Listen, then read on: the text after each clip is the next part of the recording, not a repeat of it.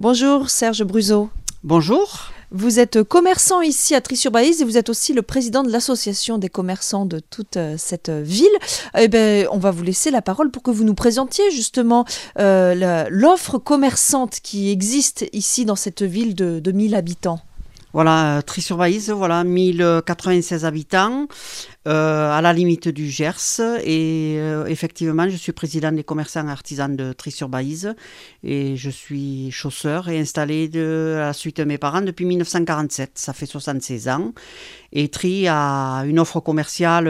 il y a pratiquement tous les, tous les commerces qui sont ouverts du lundi au dimanche midi. Voilà, en ayant un petit marché le dimanche euh, matin de producteurs. Alors, on peut peut-être euh, dire euh, les, commerces que l'on trouve. Je crois qu'il y a même un, caviste à Tri-sur-Baïse. Voilà, il y a un, caviste, un magasin de jouets, il y a un supermarché à la, à la, sortie, et puis tout, tout, ce qui est médecin, kiné, voilà entièrement. Il y a des restaurants, voilà, il y a un peu toutes les, les, tous les métiers qui sont représentés. Alors, ce qui est intéressant, c'est que souvent, on entend, euh, alors pour ceux qui regardent le plus euh, la télé, on voit des, des reportages bah, qui mettent en avant la, mort des petits commerces dans les petites villes ou dans les villes moyennes. Ici, à Tri, on voit qu'il y a une, une, proposition et on voit qu'il y a des commerçants qui sont là depuis, depuis très longtemps, depuis plusieurs générations même. Comment on peut tenir quand on est commerçant dans une petite ville d'à peine plus de 1000 habitants? Eh bien, on peut tenir parce qu'on est très sympa, on a beaucoup de, choix et on, a, on est à la limite du Gers. C'est vrai qu'on a beaucoup de, Gersois qui viennent, qui viennent sur, notre, sur notre village. Et comme euh, le village est très, très bien achalandé, et comme je vous disais, on est ouvert le dimanche matin aussi. Ah euh, tous les commerces sont ouverts le dimanche matin. Donc euh, voilà, le dimanche matin, nous avons une très forte clientèle. Qu'est-ce que c'est le rôle d'un président d'une association des commerçants d'une ville? Quel est votre rôle à vous?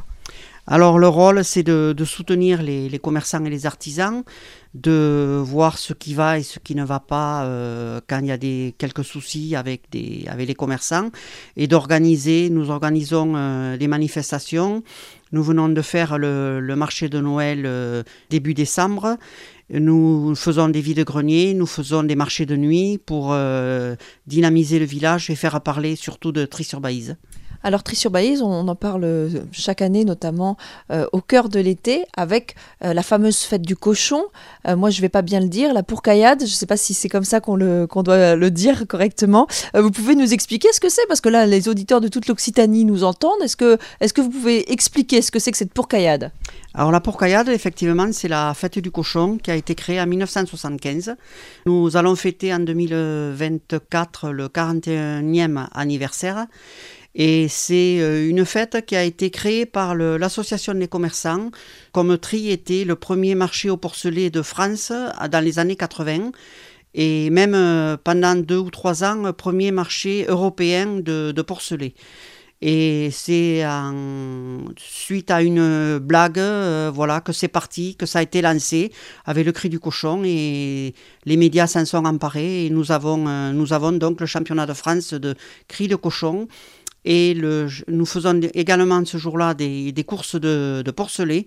Et nous avons également le championnat de France du plus gros mangeur de boudin. Alors, euh, vous dites ça avec un calme. c'est rigolo parce qu'on ne s'imagine pas quand même. Le concours du cri du cochon. Euh, il y a les habitants de, de Tri-sur-Baïse qui participent ou d'autres euh, qui, qui, viennent et qui s'entraînent certainement toute l'année pour faire le cri du cochon? Alors, de tri, les premiers gagnants étaient des, des triers, effectivement. Euh, c'était un commerçant d'ailleurs qui avait gagné la première année. Et maintenant, euh, c'est des, candidats qui viennent d'Espagne, qui viennent de Belgique, qui viennent de, France. D'ailleurs, le, champion de, le champion de France et du monde, euh, Monsieur Noël Jamais, vient du, nord de la France, voilà, donc qui vient tous les ans, voilà, remettre son titre en jeu. Et vous, vous, participez au concours? Non, mais je fais pas mal le cri du cochon aussi. Ah, vous pouvez nous le faire? Oui, oui, oui, oui, oui, oui. Ah bah voilà. Alors c'est original, il faut quand même que les auditeurs se rendent compte. Nous sommes dans la dans, l'arrière-salle du magasin de chaussures à Tri-sur-Baïse et euh, le patron Serge Bruzo euh, vient de, faire une démonstration du cri de cochon. Euh, On dit que Atri, c'est donc le pays du cochon, et c'est pour ça qu'il y a la fête du cochon. C'est toujours le cas aujourd'hui, hormis le fait qu'il y ait ce rendez-vous de la pourcaillade. il y a encore beaucoup d'élevage de cochons ici?